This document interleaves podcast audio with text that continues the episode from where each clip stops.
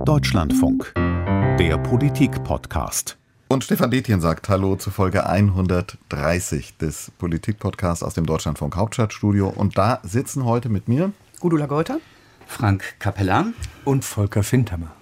Und heute, das ist äh, Donnerstag, der 30.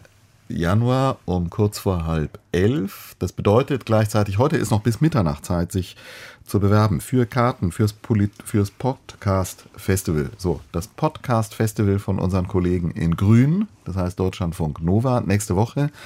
6. Februar in der Urania in äh, Berlin. Wir sind dabei. Viele haben schon geschrieben und heute, wie gesagt, ist noch Zeit. Morgen ziehen wir die Karten. Schreiben Sie uns, schreibt uns an politikpodcast.deutschlandradio.de und dann sehen wir uns zumindest teilweise. Wir sind nicht alle dabei. Ich bin dann nächste Woche mit der Kanzlerin unterwegs in Afrika.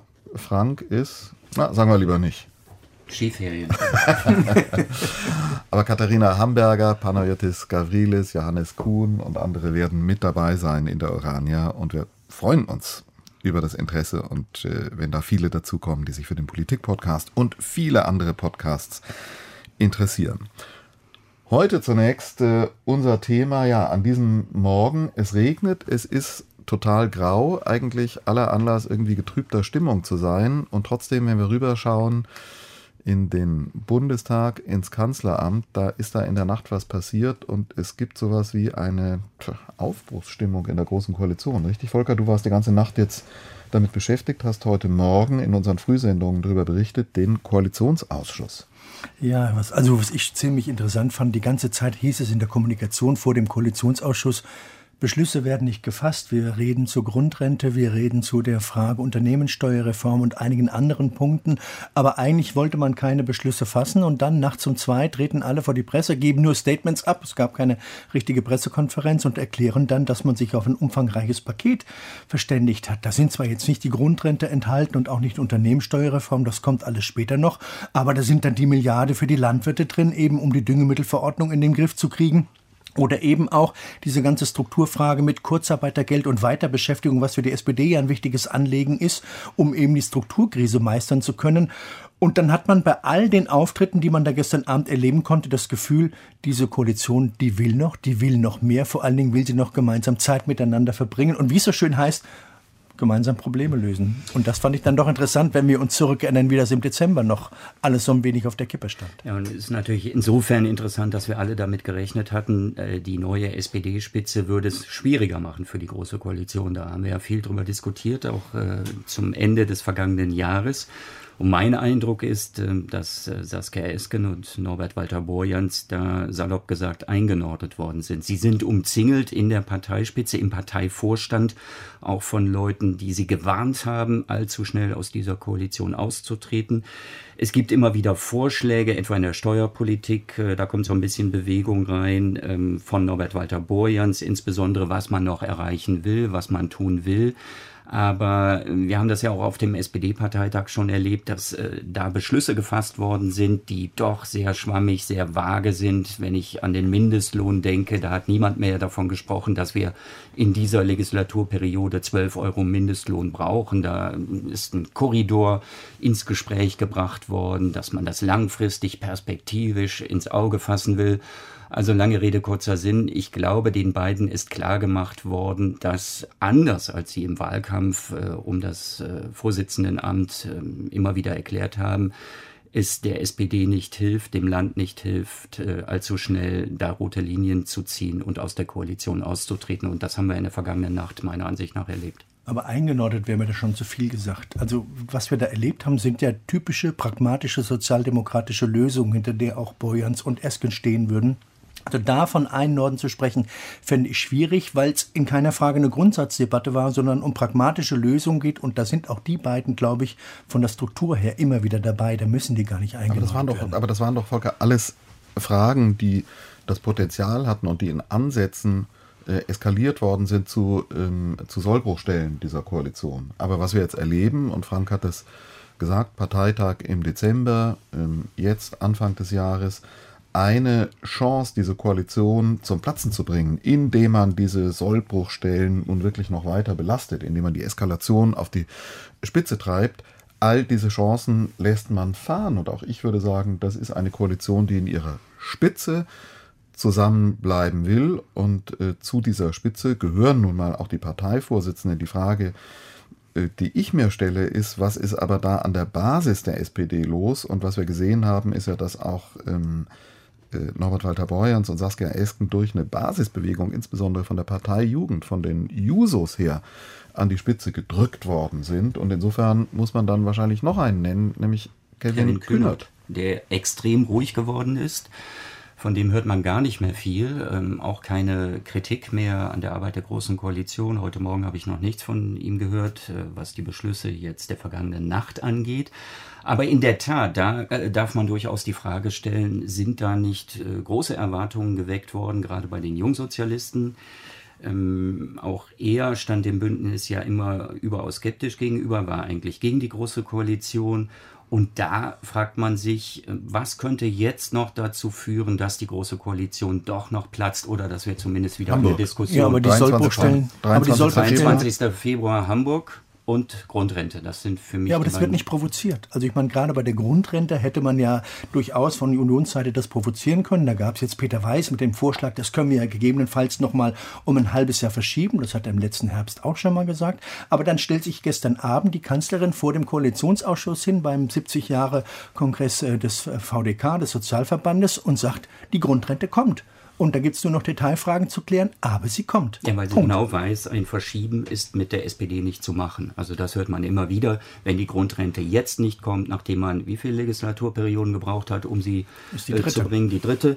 Äh, wenn sie jetzt nicht kommt, dann war's das. Und dann äh, muss die SPD aus der Koalition austreten. Von daher, äh, das hat die Kanzlerin, glaube ich, auch erkannt, von daher wird die äh, Grundrente kommen.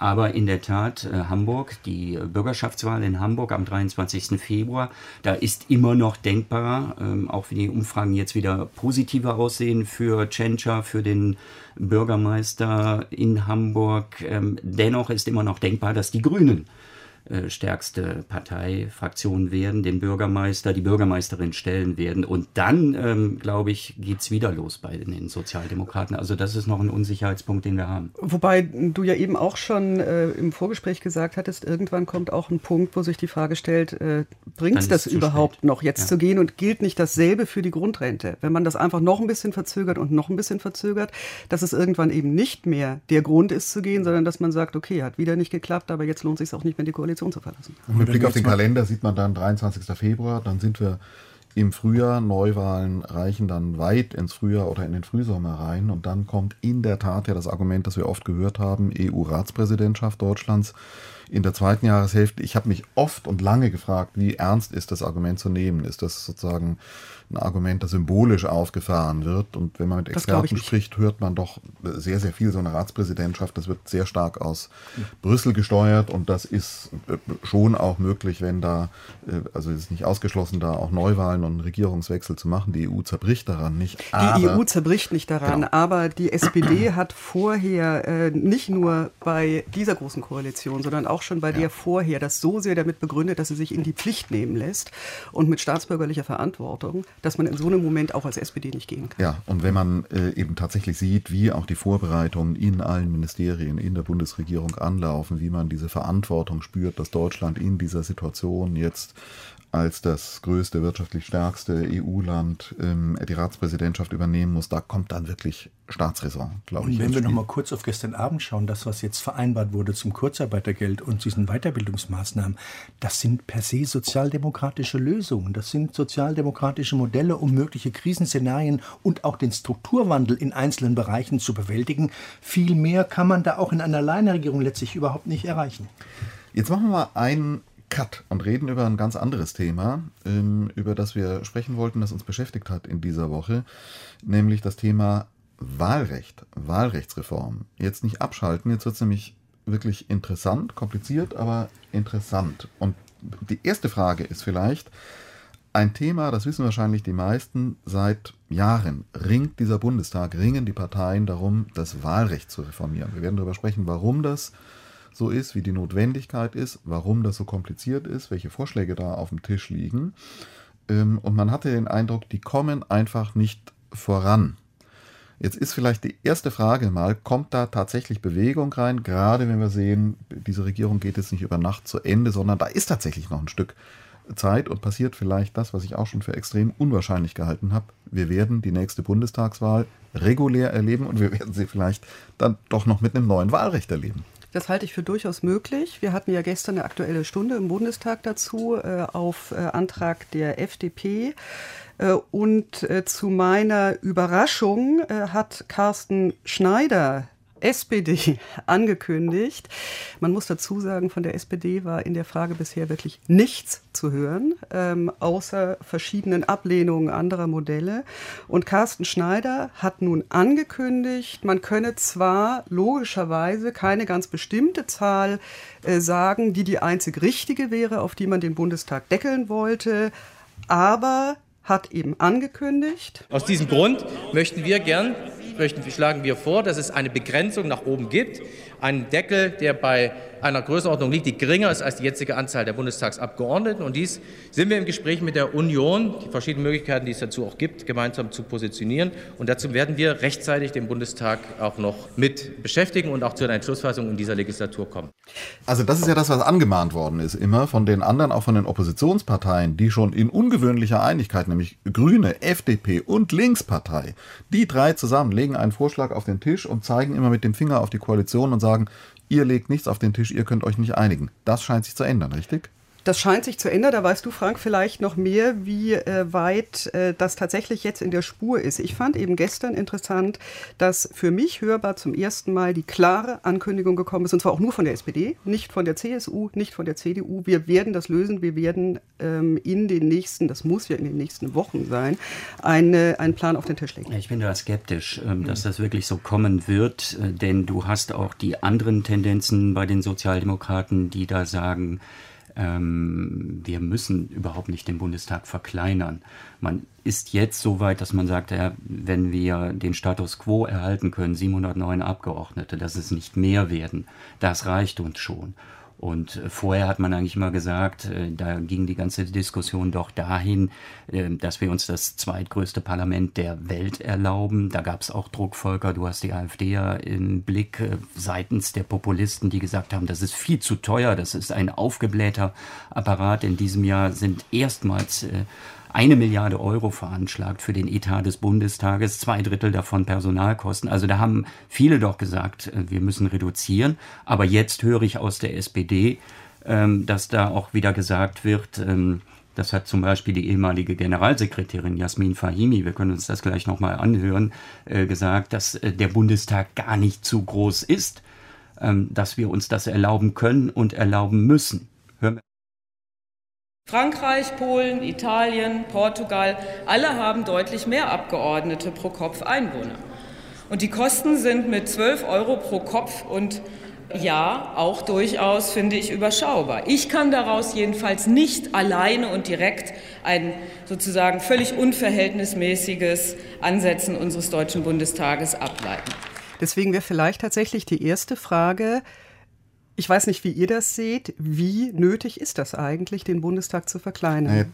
der, der Druck kommt ja da werden sich ja alle einig, aber ich hätte schon die Frage, wie will man denn den Deckel ziehen? An die Wahlkreise will ja offenbar keiner ran. Das ist zumindest das, was man die ganze Zeit über verstehen konnte. Das heißt, es kann ja dann nur nachher um Ausgleichs- und sonstige Mandate gehen, wo man den Deckel ziehen will. Also was der Deckel konkret bedeutet, das würde ich gerne nochmal Können wir gleich auflösen, aber man muss vielleicht zunächst nochmal die Frage äh, beantworten, ist das wirklich nötig? Und der Druck kommt ja nicht nur aus der Vorstellung, also sind 700 oder 709, wie wir es jetzt haben, zu viel. In der Tat, andere Parlamente sind genauso groß oder nicht viel kleiner. Auch das britische Unterhaus übrigens, das wir jetzt äh, viel angeschaut haben. Nur wenn man es pro Kopf kleiner. runterrechnet. Genau, das nein, nein, aber auch in der Gesamtzahl hat das britische Unterhaus 600, knapp 700, 670 Abgeordnete, glaube ich, irgend sowas. Ja, sind immerhin 100 weniger, ja. Ja, ja, aber die Sorge ist ja, dass der Bundestag das noch weiter über 800 werden dass wenn man das nach dem jetzigen Wahlsystem und den Meinungsumfragen, die wir haben, mit Blick auf die, äh, auf die Stimmverhältnisse in den Ländern, äh, dass dann der Bundestag auf über 800 oder sogar noch mehr anwachsen könnte. Und Wolfgang Schäuble, der Bundestagspräsident, hat mir Ende des äh, letzten Jahres im Interview der Woche erzählt, dass die Bundestagsverwaltung schon vorsorglich beim Berliner Senat Baugenehmigungen beantragt hat zum Ausstellen von Containern hier hinten an der Spree, um die Leute überhaupt noch unterbringen zu können. Das sehen wir. Die platzen räumlich aus allen Nähten. Das ist einmal eben das räumliche Problem und das andere Argument, das eben immer wieder genannt wird, und ich glaube, das ist auch ein reales Problem, das ist die Arbeit in den Ausschüssen. Dass, äh, wenn man eben so und so viele Ausschüsse hat und natürlich muss jeder Abgeordnete in einem Ausschuss mitarbeiten, will dann auch zu Wort kommen, will auch eben für seine Fraktion dann vielleicht noch eine etwas andere Meinung einbringen, dass das viel schwerer zu koordinieren ist und dass das tatsächlich in diesem Arbeitsparlament irgendwann an seine Grenzen stößt, weil es geht ja eben nicht nur darum, wie viele Leute im Plenum sprechen, das kann man begrenzen. Aber, für die Arbeit in den Ausschüssen ist das wohl und jetzt hat man ja selber, Jetzt hat man ja selber den, den Erwartungsdruck so hochgeschraubt. Das ist äh, verknüpft worden und stilisiert worden zu einer Grundsatzfrage demokratischer ähm, Reformfähigkeit und, Se und Selbstreform des Parlaments, da kommt man nicht mehr runter davon. Und auch ich würde sagen, nachdem sich das nun alle vorgenommen haben, es gibt eigentlich ähm, äh, keine Fraktion, die nicht sagen würde, das ist notwendig. Die Stimme von Fahimi, der wir gerade gehört haben, würde ich immer sagen, immer noch sagen, ist eine Einzelstimme.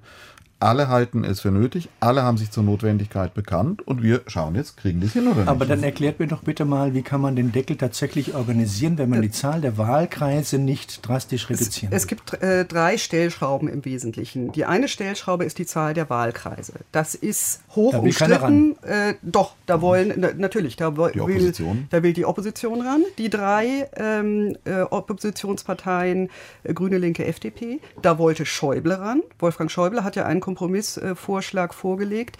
Der hat um 10 Prozent die Zahl der Wahlkreise da zusammengestrichen um den Preis, dass nicht alle Überhangmandate ausgeglichen werden, aber auch er wollte an die Wahlkreise ran. Und es gibt noch deutlich radikalere Modelle, die im Bundestag jetzt keiner vertritt. Äh, die Fraktionen haben gesagt, ähm, auf 250 äh, die Zahl der Wahlkreise zusammenstreichen. Das findet niemand gut, aber das ist eben eine Stellschraube, das, äh, wo sich eben tatsächlich auch innerhalb der Parteien das sehr unterscheidet, wie die Leute dazu stehen. Äh, ein Abgeordneter aus Mecklenburg-Vorpommern, völlig egal aus welcher Partei äh, er ist, wird, wird es nie gut finden, weil du in so einem dünn besiedelten Flächenland, wenn es einfach nach der Zahl der Einwohner als wesentliches Kriterium äh, geht, du irgendwann ein, äh, eine Größe des Wahlkreises hast, die du schwer bespielt bekommst. Das ist also eine Stellschraube, die Wahlkreise. Die zweite Stellschraube ist äh, eine Sache, die den meisten Leuten gar nicht bewusst ist, dass die überhaupt stattfindet, nämlich der allererste Schritt des Ausgleichs ähm, der äh, bei der Verrechnung der Sitze äh, stattfindet. Das ist der sogenannte föderale Proporz. Und äh, das bedeutet, dass wenn in einem äh, Land wie Bayern wir ähm, viele Überhangmandate haben, äh, dass das äh, ganz absurd große Auswirkungen äh, haben kann auf die Gesamtzahl der Abgeordneten. Äh, das wollen auch diese drei Oppositionsfraktionen gestrichen wissen, diesen mhm. föderalen Ausgleich, was die vor CSU allem für die, die CSU will das absolut nicht und vor allem auch die CDU will das nicht, ähm, weil sie da auch die Landesverbände internes Problem intern, die Landesgruppen, die fürchten, dass sie da an Einfluss verlieren könnten. Ja, und, die letzte, ja. und, und die letzte Stellschraube, das eben noch, ist die Frage, zieht jedes Direktmandat? Und das ist eine ganz grundsätzliche Frage, über die man sich wirklich die, die Köpfe einschlägt im Bundestag, weil unterschiedliche Demokratievorstellungen wirklich dahinter stehen. Das heißt also die Frage, ich habe ja zwei Stimmen, ich habe eine Erststimme, eine Zweitstimme. Mit der Erststimme wähle ich den direkt gewählten Abgeordneten. Das ist eigentlich so wie dieses personalisierte Verhältniswahlrecht, das wir haben, gedacht ist, äh, der ist eigentlich gar nicht wirklich gewählt, sondern das ist eigentlich nur die Frage, auf wen diese Sitze äh, entfallen innerhalb äh, der Fraktionen, die ich durch die Zweitstimme gewählt habe. Das klappt aber eben nicht immer. Das klappt dann nicht, wenn die Zahl der Sitze, die über die Zweitstimme reinkommen, nicht ausreicht für die vielen Direktmandate. Das sind die sogenannten Überhangmandate. Und nun gibt es eben Leute, die sagen, naja gut, dann kommen die Leute mit Direktmandat mit dem schlechtesten Ergebnis halt einfach nicht mehr rein. Und das ist eine ganz grundsätzliche Frage. Das sind die drei Stellschrauben und an denen entlang bewegen sich alle Modelle, die gerade Interessant übrigens, werden. interessant, dass wir bei der Gelegenheit viel schreiben über die Bedeutung des direkt gewählten Abgeordneten, die ja in vielerlei Hinsicht interessant ist. Sie ist interessant, weil häufig in den Fraktionen direkt gewählte Abgeordnete äh, anders agieren und anders agieren können als Abgeordnete, die über die Listen einziehen, weil sie unabhängiger sind, weil sie nicht auf das Wohlgefallen, auf Unterstützung in der Breite ihrer Landesverbände oder Kreisverbände angewiesen sind, sondern weil sie mit dem Selbstbewusstsein auftreten, ich habe meine Mehrheit in meinem Wahlkreis und das ist das Entscheidende. Das, das ist, eine, eine das ist ein bestimmtes Bild des direkt gewählten Abgeordneten, das manchmal stimmt. Das stimmte meinetwegen extrem bei Christian Schröbele. Es stimmt genau. bei anderen, die hohe Werte hinter sich haben. ähm, es gab gestern Abgeordnete, die gesagt haben, ich bin immer abwechselnd direkt gewählt und über Liste reingekommen. Das war nicht anders. Genau, das haben, heißt, es ist sozusagen Teil aber, einer Facette, aber ich wollte mhm. das eigentlich mal als Gelegenheit nutzen, weil wir das ja so häufig hören, wie wichtig das ist für die Rückbindung von Politik an die Bürger, diese Direktmandate. Und das kann man vielleicht auch mal als Frage an unsere Hörerinnen und Hörer zurückgeben. Schreibt uns mal, wie ist das? Nehmt ihr wahr, Direktabgeordnete bei euch? Spielt das eine Rolle? Wisst ihr überhaupt, wer das ist bei euch? Ähm, Würde uns mal interessieren. Einschätzung, kurze Mail an politikpodcast.deutschlandradio.de. Ja, aber wenn du gerade bei diesen Direktmandaten, das zeigt es ja dann auch, so eine Ungleichverteilung hast zwischen den einzelnen Parteien, es sind ja nur bestimmte Parteien, die im Wesentlichen davon profitieren, ganz vorneweg die Union, kriegst du natürlich auf der anderen Seite nie eine Lösung hin, die alle Parteien gleichermaßen in die Pflicht nimmt. Es sei denn, du lässt diese Direktmandate außen vor. Und ich glaube, man kriegt einen Kompromiss am Ende zur Wahlrechtsreform nur hin, wenn alle Parteien mehr oder weniger gleichermaßen in die Pflicht genommen werden. Sobald man da eine Ungleichverteilung hat und eine Partei benachteiligt, wird sie dem niemals niemals zustimmen, oder? Äh, alle äh, Modelle, die auf dem Tisch liegen, bis auf eines, wenn ich das jetzt richtig sehe, ähm, äh, bevorteilen oder benachteiligen ähm, einzelne Parteien ganz besonders. Das einzig theoretisch neutrale Modell ist das der drei Oppositionsfraktionen können wir vielleicht auch gleich nochmal drüber reden, was das eigentlich ist. Äh, womit aber trotzdem die äh, Union ganz unglücklich ist, weil sie eben wieder mit dem parteiinternen Pro äh, Proporz damit Schwierigkeiten hat und äh, weil äh, eben die Zweitstimme wichtiger ist als die Erststimme. Ähm, es gibt kein Modell von dem nicht einzelne Parteien äh, Nachteile haben. Und es gibt sogar Modelle, wie zum Beispiel das der CSU, äh, das wirklich nur einer Partei nutzt, nämlich der CSU. Würdest du denn sagen, äh, dass es wirklich richtig ist, ähm, Mehrheits- und Verhältniswahlrecht zu koppeln, wie wir das ja erleben bei uns in Deutschland. Denn es liegt ja auch noch ein Vorschlag äh, auf dem Tisch, der wohl keine Aussicht auf Mehrheit hat, aber dann sind wir wieder bei der Bedeutung der Direktmandate, das sogenannte Grabenwahlrecht einzuführen, was viele europäische Staaten ja haben. Dass man sagt, äh, die eine Hälfte wird über die Direktmandate bestimmt und die andere Hälfte wird über die Zweitstimmen bestimmt. Und es gibt keinen Ausgleich zwischen den beiden Systemen. Wäre das eurer Ansicht nach wieder eine Überbetonung der Direktmandate, weil sie einfach so wichtig nicht sind? Also da würde mich auch sehr interessieren, wenn Hörer dazu eine Meinung haben. Äh, es war zu Beginn dieser Republik völlig offen, was wir für ein Wahlrecht haben. Es steht ja auch nicht in der Verfassung und da hat Konrad Adenauer das vorgeschlagen. Es gab zwischendurch auch mal einzelne SPD-Politiker, die das vertreten haben. Grabenwahlrecht heißt, ich habe eine Hälfte der Sitze, die gehen im Prinzip nach britischem Modell. The winner takes it all. Ähm, und die andere Hälfte der Sitze nach Verhältniswahlrecht. Das heißt, nach derzeitigen Mehrheiten erstmal kriegt so ziemlich alles die CDU mhm. und danach kriegt die CDU die Mehrheit, die relative Mehrheit. Deswegen das kommt der Vorschlag absolut, aus der CDU. Ja, von einzelnen CDU-Abgeordneten muss man sagen. Ja. Das ist ein Modell, dem kann derzeit niemand zustimmen. Und das würde derzeit, wie unsere Parteien aufgestellt sind, wäre es auch völlig absurd, weil wir in Großbritannien ein völlig anderes Parteiensystem haben, in dem, das hat man ja bei den Tories wahnsinnig äh, extrem gemerkt in den letzten Monaten, äh, die beiden Volksparteien eben schon Kompromissparteien sind, weil man so angewiesen darauf ist, eine große Partei zu bilden. Hier ist es völlig anders. Hier zieht jemand mit einem Direktmandat, Eva Högel, Berlin Mitte mit 23 Prozent ein. Das passt nicht zu diesem The Winner Takes It All.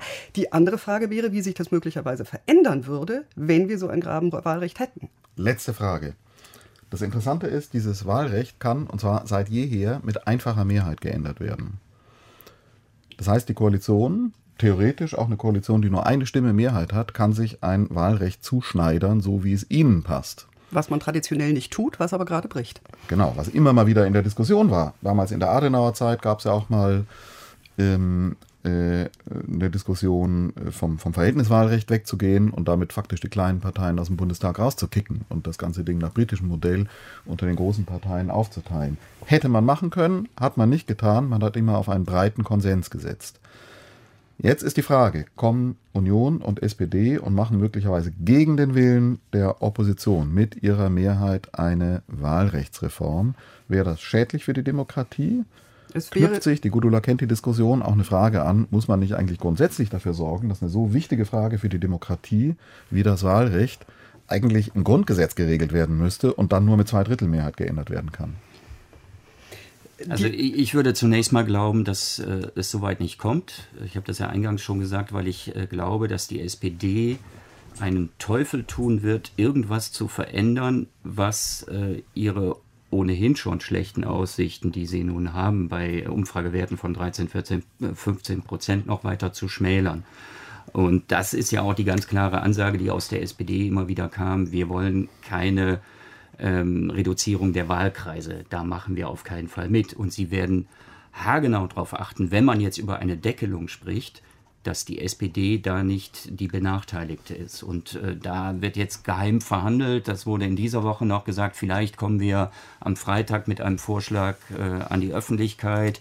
Äh, es fuchst die Sozialdemokraten auch, dass sie jetzt den schwarzen Peter haben, dass immer wieder gesagt wird seitens der Opposition, seitens der CDU, CSU, alle haben Vorschläge gemacht, nur die Sozis haben keine gemacht. Aber ich habe immer mehr den Eindruck, dass die Tendenz doch dahin geht, naja, wir können es auch beim, beim Alten belassen, dass man jetzt vielleicht auf Zeit spielt. Das sogenannte Zeitfenster ist ja nur noch sehr klein. Äh, Im März muss man was entschieden haben und ähm, dann könnte es auch darum gehen, nur zu sehen, wem man die Schuld dafür in die Schuhe schiebt, äh, dass es dann am Ende wieder einmal nicht geklappt hat. Meine Antwort wäre auch ganz kurz. Ich sehe schon die Container stehen, von denen du gesprochen hast, zumal der Platz schon freigeräumt wurde trotzdem zwei Antworten nochmal auf die Frage. Äh, zum einen die Frage, wäre das schädlich für die Demokratie? Es wäre nicht das erste Mal. Wir haben jetzt äh, im Prinzip ein schwarz-gelbes Wahlrecht. Ähm, und da war das eine sehr große und eine sehr kleine Partei, so dass alle Interessen berücksichtigt sind, wenn man das so will.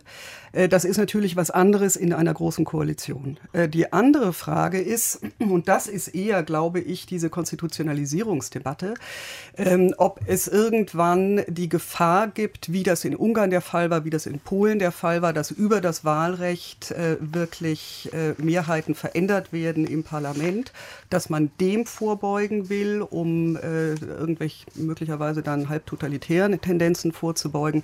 Das ist aber nochmal, glaube ich, eine andere Diskussion als die über den richtigen Weg im Wahlrecht. Also, die für heute haben wir gehört, geführt. Das war der Politik-Podcast, Folge 130. Und nochmal die Erinnerung, heute am Donnerstag, jedenfalls bis morgen, äh, Freitag, 31.